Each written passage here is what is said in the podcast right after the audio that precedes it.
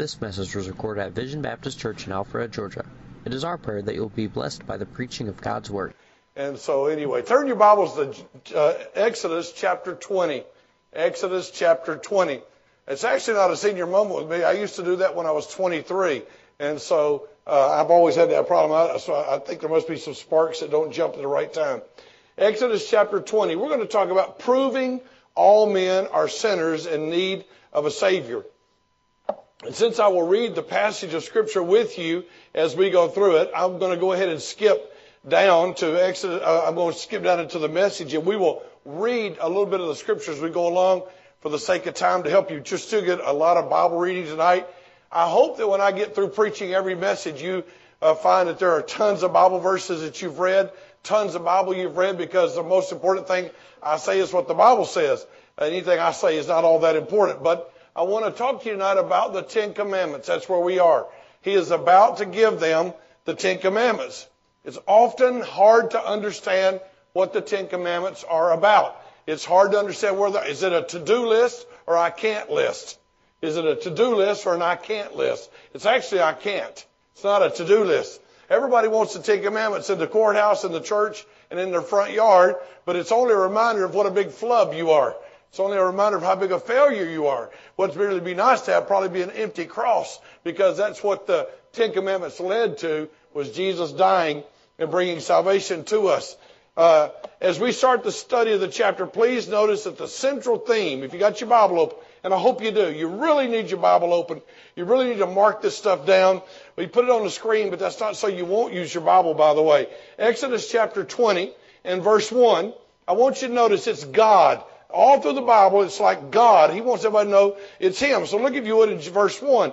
And God spake all these words, saying, I am the Lord thy God, which have brought thee out of the land of Egypt, out of the house of the bondage. Thou shalt have no other gods before me. That's down to verse 3. Skip to verse 5.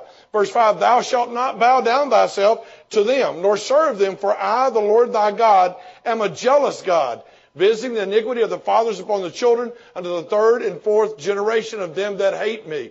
Remember that, notice this. He reminds them that he is the one that brought them out. Did you read that in verse, did you read that in verse 2? In verse 2 he said, I brought you out. No other God brought you out. You didn't bring you out. I brought you out of Egypt. I brought you out of bondage. He wants them to remember him and what he has done. He is jealous of his name. He is jealous of his name, his person, and what he's done. In verse 5, he said, I, the Lord thy God, am a jealous God. These commandments are given that we're about to read. They're given as a test. Look at verse 20. Exodus chapter 20 and verse 20. And Moses said unto the people, Fear not, for God is come to prove you. Underline that. God has come to prove you that his fear may be before your faces that you sin not. God's come to say, man, you need to be afraid of me. You need to know I'm God. You need to know I have authority, and I'm, I'm here. No one can pass this test. It was meant as a test that you would fail. That's the purpose of the passage. And that can be seen in the very passage we're about to read. By the way, they were afraid of God. Look at verse 18. They were afraid of God. The Bible says in verse 18, and all the people saw the thunderings and the lightnings and the noise of the trumpets and the mountain smoking. When the people saw it, they removed and stood afar off. Verse 19, they said unto Moses, You talk to him, you talk to us, and we'll listen. But don't let God talk to us. We're afraid we'll die. That's what he said. Look at the verse. We don't want, we don't want, we really don't want to be that close to God. We're scared. Somebody got to die. Let it be you. You run, talk to him, come back and tell us. We'll be glad to listen. Verse 24. In verse 24, they're going to build an altar. It says, uh, to sacrifice for their sins. It says, verse 24, an altar of earth thou shalt make unto me, and shalt sacrifice thereon thy burnt offerings, thy peace offerings, thy sheep and thine oxen. In all places where I record my name, I will come unto thee, and I will bless thee. God said, talking to you about the Ten Commandments, you're going to build me a place to sacrifice these animals. They don't even understand that yet. They'll find that out in the future verses. Verse 25 is like a crazy, wild verse. This is just introduction, kind of scanning the chapter with you. Even the altar will symbolize that they didn't do it with their strength and their effort. You can't get to God with your strength and your effort. Look at verse 25. And if thou wilt make me an altar of stone, Thou shalt not build it of hewn stone, of worked stone, of stone you cut and stone you developed. For if thou lift up thy tool upon it, thou hast polluted it. You just bring me rocks I made. You just bring me stones I made. You keep your, you keep your hands off of them. You build an altar, you build it my way with my stuff. You stay out of it because I'm the saving God. Not you, not how pretty your altar is, it's how great your God is. Father, I pray now that you'd help this chapter come alive. I pray you'd help us to understand your purpose for the Ten Commandments. And I pray to God that this will be a special blessing to your family, your children, and God, that they would grow in you and love you and be excited about you and share these truths with others. I'll give you praise for all you do in Jesus' name. Amen. Number one, the purpose of the law. You can write that if you would at the top of the chapter, chapter 20, at the very top. We'll go through that. The, the Ten Commandments, the purpose was to bring us to Christ. If you have your Bible open, maybe you could write in the margin of your Bible verses that you'll read later. Go with me, if you would, to Galatians chapter 3 and verse 24. The Bible teaches me very clearly what God's purpose was with the Ten Commandments. In Galatians 3.24, the Bible says, Wherefore the law was our schoolmaster. The law was our schoolmaster to bring us unto Christ that we might be justified by faith. I wish you'd look at that verse and think through that verse with me. Are y'all with me? If you're with me, say amen. Look at the verse. It's powerful. He said, the law was our schoolmaster. The law, the Ten Commandments, all the law. There aren't just ten. Never uses that term, but there are ten. The law was to bring us unto Christ. So the law wasn't to bring me. The law really wasn't even to bring me to God. It was to bring me to Christ. He is God in human flesh, but He's the one that'll die on the cross. The law was to bring me to Christ that I might keep the law? No, that we might be justified by what? I hope you look at that. The law was to bring me to Christ that we might be justified by faith. It was not about keeping Ten Commandments. So look, if you would, at 2 Corinthians chapter 3, verse 6. Y'all write that in the margin of your Bible right here. 2 Corinthians chapter 3 and verse 6. And the Bible says in 2 Corinthians 3, 6, who also have made us able ministers of the New Testament Underline that New Testament. That's where, that's where your Bible gets the, the, the last 27 books of the New Testament. We're able ministers of the New Testament, not of the letter, that's Old Testament, but of the Spirit, that's New Testament. For the letter, Old Testament, kills, but the Spirit gives life. Look at that, would you? He has made us ministers of the New Testament. He, uh, uh, the Apostle Paul says, hey, we're, we don't have, we're not in the ministry of death.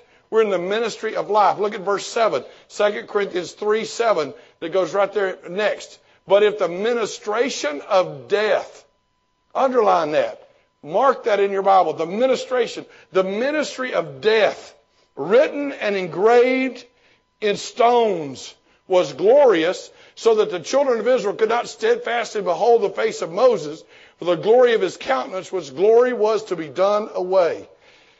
Want you look at the verse. I want you to catch what's going on.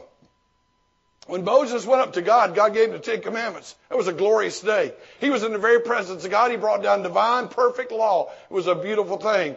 But all the law was going to do was show you how sick you were. It's kind of like when you go in and get one of those scans. It's kind of like when you go in and you get a, a, a CAT scan or a, a, PET scan, or when you go in and you get a when you go in and you get a, a an X-ray. They don't help you. When, they, when you get those scans, they really don't help you. It ain't like they run the machine over you and say, okay, you're, you're healed now. That's not how it happens. They run over you and say, oh boy, we found a problem. And that's what the Ten Commandments were going to be doing. They were going to say, hey, this is a, this is a glorious thing. Look at that word in verse 7. It's a glorious thing because God shows you you need Him. God shows you you need Jesus. So it's a glorious thing. And so if that, it, it, it, the ministry of reconciliation and the ministry of the Spirit is going to be greater. The law, the letter was written on stones. The letter kills. The letter was a ministry of death. It had glory, but only as it brought us to salvation. Only as it brought us death, actually. You must die to be made alive. The law was a ministry of condemnation. 2 Corinthians chapter 3 and verse 9. 2 Corinthians chapter 3 and verse 9, if you would, the Bible says, for the ministration of condemnation. For if the ministration of condemnation be glory, much more the ministration of righteousness exceed in glory. So as beautiful it was to see the law, as fantastic as it was to know your need, it's even more to get your need met. And that's what Jesus does. The law condemns us. There is glory in this condemnation because it shows us our need of a Savior. Jesus talked like that when he was on earth. He was dealing with religious people, and those religious people thought they were well off, and he was hanging around with and talking with and dealing with some sinners, and they were saying, Why are you doing that? And he says in Matthew chapter 9 and verse 12, he said, uh, when they heard it, they, they, he said, They that be whole need not a physician. Though the, everybody's well, healthy, does not need a doctor, but they that are sick. But go ye and learn what that meaneth. I will have mercy and not sacrifice. I am not come to call the righteous, but sinners to repentance. He said, uh, you know, I, am not really here to get you to do anything for me. You don't need to make a sacrifice for me. I came here, if you're sick, I'm here to help you. If you're in need, I'm here to help you. Jesus didn't come to call healthy people but sick. He came to call sinners to repentance. We often make the same mistakes as the Pharisees, thinking that the Ten Commandments are a pattern to live by. They are not a pattern to live by. The Ten Commandments showed us our sin so we could turn to Jesus for grace. The commandments were given with a specific purpose. By the way, you can't argue they were a schoolmaster. I didn't say that. The Word of God said it. They were to show us our need of salvation. They were to make it clear we are sinners. They were never meant to be lived by or a standard for us to run our lives or our country. The commandments leave us no out but to turn to Jesus. The commandments are like the prosecuting attorney, proving our guilt, pronouncing our guilt, and making it clear we deserve the death penalty. So before we get into the chapter, and I'm about to go through the Ten Commandments with you, before we get there, you need to understand what their purpose is. And the chapter even sets you up to understand that. He starts off and he says, Here comes the law. Here's the law. By the end of it, he's going to be saying, Here's the altar. Here's the law. Here's the altar. He's going to start off saying, You're in trouble. He's going to end up saying, But I'm here to rescue you. And that's what the purpose is in all of your Bible. Understand, understand they were written on rocks, and later he writes it in our hearts. We will live holy lives. We will live lives that show the fruit of that, but it won't be because it's something on the outside condemning us. It won't be what we do, it'll be what we are. It won't be what's something on the outside, it'll be something on the inside. Second thing I want you to look at. Write this down somewhere. To shut every mouth. Every mouth is to be shut. Look at Romans chapter 3 and verse 19 with me if you would. Romans 3:19. Now we know that what things soever the law says, it says to them who are under the law, that every mouth may be what? Help me now. What does it say? That every mouth may be stopped, and that all the world may become what? Come on, help me better that. Y'all can say that. All the world may become what? Guilty before God. Why did he give the law? Well, now we know that what things from the law says, it says to them that are under the law. By the way, it's not talking to them that aren't under the law, it's talking to them that are under the law. And its purpose is show them that they are guilty. Now go with me, if you would, to Exodus chapter 20 and walk your way down as we get nailed. I won't do this because it'd be a, a, wasted exercise, but it'd be interesting to have all of you stand up and stand as long as you can. And stand as long as you can before you blow it in the list. But the list is going to condemn you. You know, when you walk into the doctor's office, which I've become pretty familiar with doctor's offices nowadays, uh, I never had a problem once till I saw my problem, but now I go in, and the first thing I walk in, you know, they say, Would you stand on the scales, Mr. Gardner, one at a time, please? And I stand on the scale. And I get up and they write my weight down. Then they take me back over and they do my blood pressure. Then they take me back over and they take my temperature. And they do all these different things to me. And then I, I, I, I got to go in for scans here pretty quick. And they're always testing me. And you know what they do? They're find, trying to find out. And when you get all these scans, you know what you want to know? Hey, how did it turn out? What did they find? Well, this is what we're going to find. You are a sinner. You got cancer, buddy. You're in trouble you better call the doctor. Look, if you would, at Exodus chapter 20. They were to never have a God before the one and true God. In Exodus chapter 20 and verse 1, and God spake these words, saying, I am the Lord thy God, which have brought thee out of the land of Egypt and out of the house of bondage. You shall not have gods, other gods before me. Thou shalt have no other gods before me.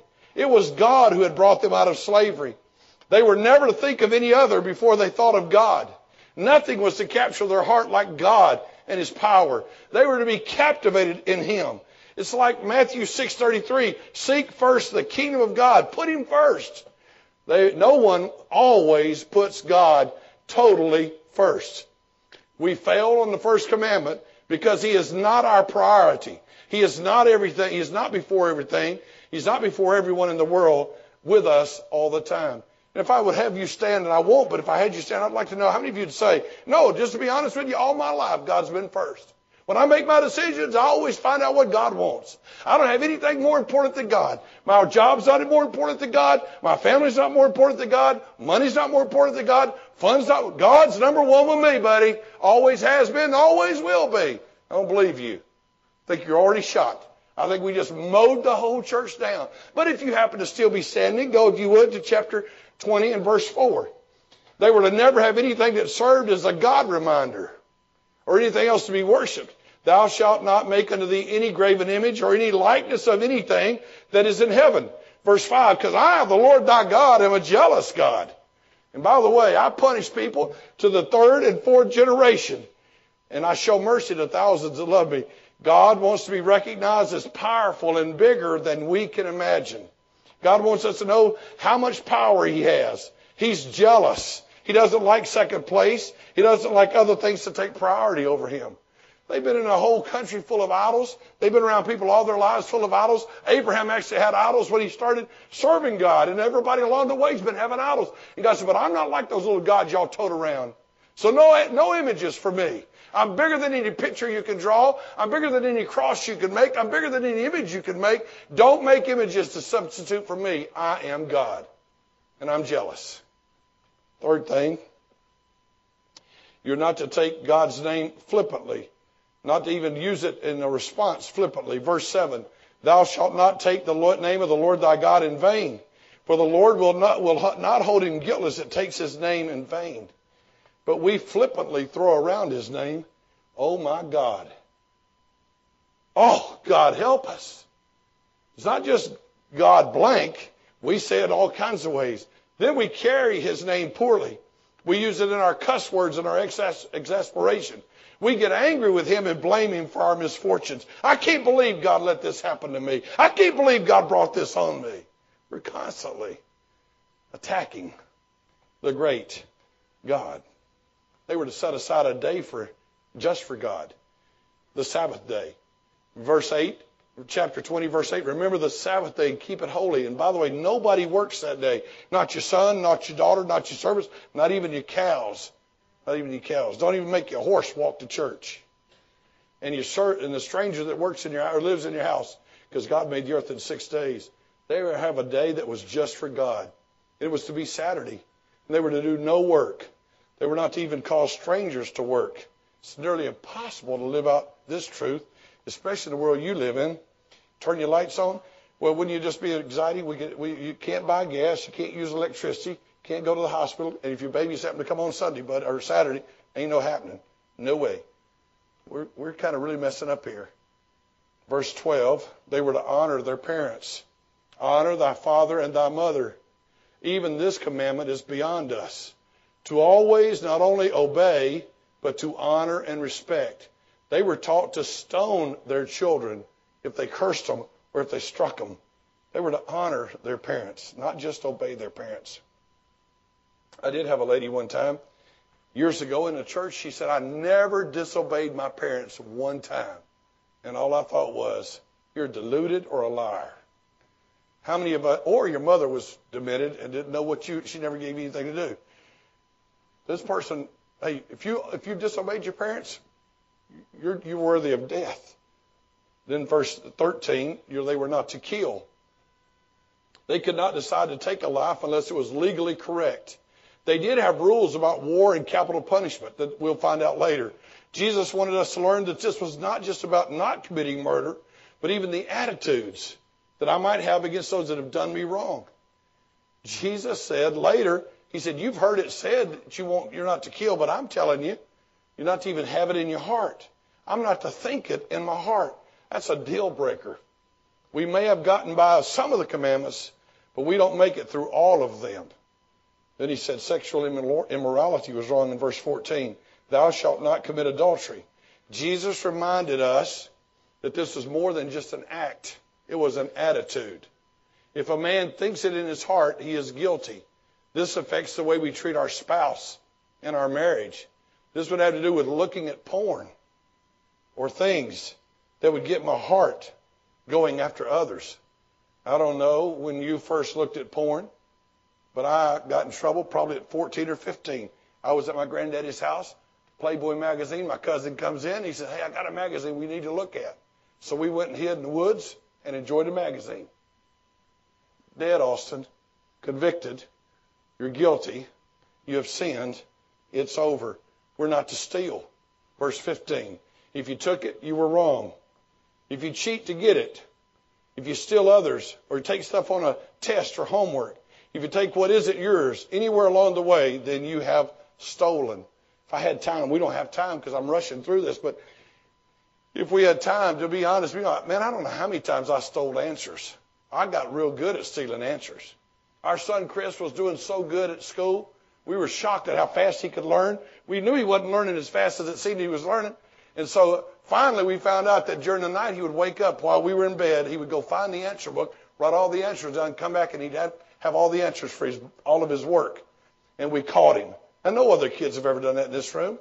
I don't know why some of them are laughing and chuckling. I don't understand that. I don't know how many kids have ever. I dated the I dated the history teacher's daughter when I was in high school, and I had her get me the test, and I sold the answers to the others in my class.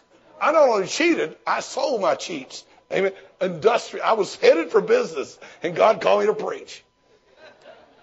You can't lie about your neighbor. Verse 16, thou shalt not bear false witness against thy neighbor. This is more than not telling a lie. It's don't lie about your neighbor. Don't spread a lie. We love gossip. I mean, you ever notice, you know, the biggest gossip, we blame women with it, but you ever know men are just as guilty? Well, you go to the barber shop. Go to the barber shop. I'm sure the hair shop for the women is like that too, or the toenail shop. We don't, we don't have all the shops you, you girls have. You're not to spread a lie. You're not to gossip. We lend our heart and our hand to help destroy the testimony of another. And then you're not to want things other people have. Verse 17, thou shalt not covet. You don't want your, what, your neighbor's house. You don't want his wife. You don't want his servants. You don't want his oxen. You don't want his ass nor anything that is thy neighbor's. I was getting ready to go to Mexico, and my uncle called me. He was my mother's brother. He's about 20 years older than her. There were 10 kids in the family. Mama was the baby. He was one of the oldest. He called me over and he said, I need to talk to you. And I said, sure, Uncle Ralph. He said, you know, you're a man of God. And I don't have anybody I can talk to. And I said, okay, Uncle Ralph, what, what do you want to talk about? He said, I just feel like I've got to confess some sin. I said, you don't have to confess to me. Just confess Lord. Don't worry about it. He said, no, I've got to talk to somebody. He said, years ago, my neighbor's bull was standing in front of my gate. And it wasn't my fault. I just opened the gate and he walked in. And I shut the gate. And I had his bull all these years. His bull's already dead. He said, I can't give him back. He's been dead 10 years. But I'm about to die and I'm, I'm thinking about this. I said, well, Uncle Ralph, I'm sure the Lord can forgive you. I'm sure the Lord can forgive you for that. He said, well, that's not all. He said, I was uh, short on some payments and I burned my barn down. This is a godly man, by the way. He's a, he really was. Nobody had, not, when I told my mother some of this, she's like, I can't believe my brother. He's, he burned his barn down and got the insurance money. And then he said when they were building it back, some of the carpenters left their hammers. He said, I took them too. I said, what in the world? I said, well, don't worry about it. He said, I've done been to the insurance company. I told him, I said, try to pay the money back. He, if you want to pay the, if it make you feel better, go pay it back. I said, it's been 40 years, probably nobody knows. He went to the insurance company. They said, you're crazy. Just keep the money. Nobody knows. He, I said, go turn the, get the hammer back. Give him a whole toolbox to go with a hammer. And he, he said, nobody wants anything. So he ended up paying my setup fund in Peru. worked, worked out good for me. Actually, he's paid my setup in in uh, Mexico about five thousand bucks, I think it was. You know that when you break one commandment, you broke them all. Before we leave this point, look at James 2:20 with me. James chapter 2 and verse 20. When you break one, for James 2:20 says, "For whosoever shall keep the whole law, and yet offend in one point, he's guilty of all." Some of you are sitting there smugly saying, "Hey, I got by nine of those." I've done real good with nine of those. But you mess up on one, then you're guilty of all. Jesus came to save sinners. The Bible says in Romans 3:23, all have sinned and come short of the glory of God. In Romans 3:24 it says being justified freely by his grace. In chapter 3 and verse 26 that it says that he might be just and the justifier of him who, which believes in Jesus. Verse 27, boasting is excluded by the works of uh, by, by works or by law? No, but by the law of faith.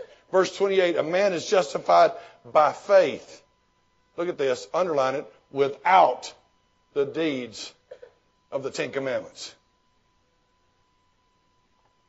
Point one, ministry of death. Point two, you're fried. You found out you failed. You couldn't do it. The Jews had no illusion that they could measure up to what God wanted from them. They saw God as all powerful and above them. In verse 18, they were terrified. In verse 19, they had no flippant attitude about being okay with God. They were terrified. In verse 20, Moses tells him to not be afraid that God has come to test them. God comes down to test them. In verse 3, he says, God has come to prove you. In verse 21, the people stood way off. The people don't take comfort in the fact that God is so great and has come to prove them or test them. They stand back. They do not want to talk to God. They prefer that Moses do the talking and they'll let Moses talk to them. They are genuinely afraid and know that they do not measure up. And that's where you're supposed to get. You can't be like the rich young ruler that comes to Jesus and says, What do I do to inherit the, the, the, the eternal life? And he says, Keep the law. And the, and the kid goes, I've done that all my life. Never have messed up. It's not the attitude.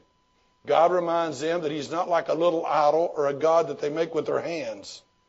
In verse 22, He said, You heard me. I speak from heaven. That's what it says in verse 22. This is no ordinary God. This is the God of heaven. They know they'll never measure up, and they're afraid. By the way, no one ever measures up. No one ever has measured up. We're all failures, sinners, sick, in need of a Savior. Now, if you would, I'll give you two more things. I'm done. It's one minute till. Look at, look at verse 24. After giving them the commandments, God makes provisions for an altar. They will have to go there because they don't measure up. See, now look at me just a second. Please understand this. Those Ten Commandments, you'd have to lie to figure out a way to measure, measure up. You'd have to dumb down the Ten Commandments for to, to be good. To say you always obeyed your parents would have to be a stretch. The commandments were to take you to an altar. And in verse 24, he said, An altar of earth you guys need to make it unto me. And there you'll sacrifice burnt offerings and peace offerings and sheep and thine oxen. So you're going to make an altar. Now, why do they need an altar? They don't understand yet. They're about to get to Leviticus. So we get to Leviticus, he's going to be saying, You do this, this is what happens. You do this, this is what's happening. And every time it is another animal dies, more blood is shed. He's going to give them a sacrificial system, an altar because you don't measure up. The story is grace. The story is law condemns and grace saves. That's how it starts in Genesis. That's how it goes all the way through to the book of Revelation. The commandments came with a divine plan of a sacrifice. They are given the commandments at an altar. They do not yet know it, but they will constantly make sacrifices for their sin and their failure. God knew men would fail. He designed the plan of salvation. He did the plan of salvation. He would come in a blessing as they learned of their need and made the sacrifices. These sacrifices all pointed to the person of Jesus. In the middle of the trial, found guilty, waiting for our death, God provides a sacrifice for us to be delivered and be saved. I wish I could have time to show you, but just imagine quickly with me. Here's a courtroom. And they have just set you down at the chair and the man comes forward and pulls out the Ten Commandments, chapter 20, and he says, All right, let's see. How many of these you get by on? You mess up on one, you're gone. Did you handle this one? Did you handle this one? And before it's over, they're writing down everything. You're a liar, you're a cheat, you're a stealer, you're an adulterer, you're a murderer. You put other gods before me, and before it's over, I've got a list that sends me to hell. And in the middle of the trial, when I have no hope and the holy God that shakes the earth is talking, he says, Hey guys, build you an altar. I got a plan. You're messed up, but I'm not. And I'm here to save you. You should say amen right there. Verse 5, or point 5, verse 25. They were to realize that that altar was even something that God was doing. Look at the power in this verse. If thou wilt make me an altar of stone, you are not to build it of hewn stone. You don't go cut it out, dig it out, form it up, make it pretty. You don't go get a sculpture to make it. Because if you put your tools on it, you contaminate it. And here's what we've done all through the church, all through history. Salvation is God's grace and our tools. Salvation is what God did on the cross and me keeping the Ten Commandments. Salvation is what God did on the cross and me continuing to be in church. Salvation is what God did and what I do. And going to keep your tools off of it because you contaminate it. God is saying, y'all have always messed up. You messed up in the Garden of Eden, and you messed up in Genesis chapter 6 when there was a flood, and you're always messing up. But I have a solution. The very first family messed up, and animals died. And again, animals will die, and every animal points to Jesus. Even the altar was to be special. It would be made of materials exactly as God had prepared them. They were not to lift a hand to make them like they wanted. It shows it's God and His plan, not man and His. The sacrifice will be made as God wanted, where God wanted, and the way God wanted. Even the altar was a God thing. We never measure up. We can't measure up. We can't even build something that measures up. Only God is great enough to save us. That's security of salvation if there ever was. Because you mess up and I mess up, but he doesn't mess up. The first set of the, the first part of the verse, those Ten Commandments, take like 17 verses, and they're going, "You can't, you can't, you can't, you didn't, you're in trouble." The next verse says, God comes down and says, "All right, let me read the results of the scan. Let me just see if you got cancer. Yeah, you do. Now build an altar, but you build it my way, the way I tell you to, because only I can save." I'm saved today because I serve a great God. I received a gift I don't earn. You can learn much from this chapter. All of us have failed the God of heaven. Every man's a sinner. All mouths are stopped. We realize that the commandments were given to bring us to Jesus and not a standard to live by. We realize that God has provided the answer for our sins. We magnify and glorify God because we see our enormous guilt and His great grace. We worship him like he wants to be worshiped because he is worthy. So when you step to that altar, remember you step not in your arrogance and your pride. You step as a humbled sinner, knowing you never measured up, but you serve a great God. That's who we are. That's who we are. We came to him just like we were, and he saved us. It's God doing a work in your life. So you might have been saying, I'm not sure I'm saved. You know, sometimes I wonder, I don't seem to keep living it like I'm supposed to, and I'm not living up to it, and I'm not measuring up. That's right, that's right, that's right. You never do. You're never tall enough. You're never strong enough. You're never good enough. It's always our God is good enough.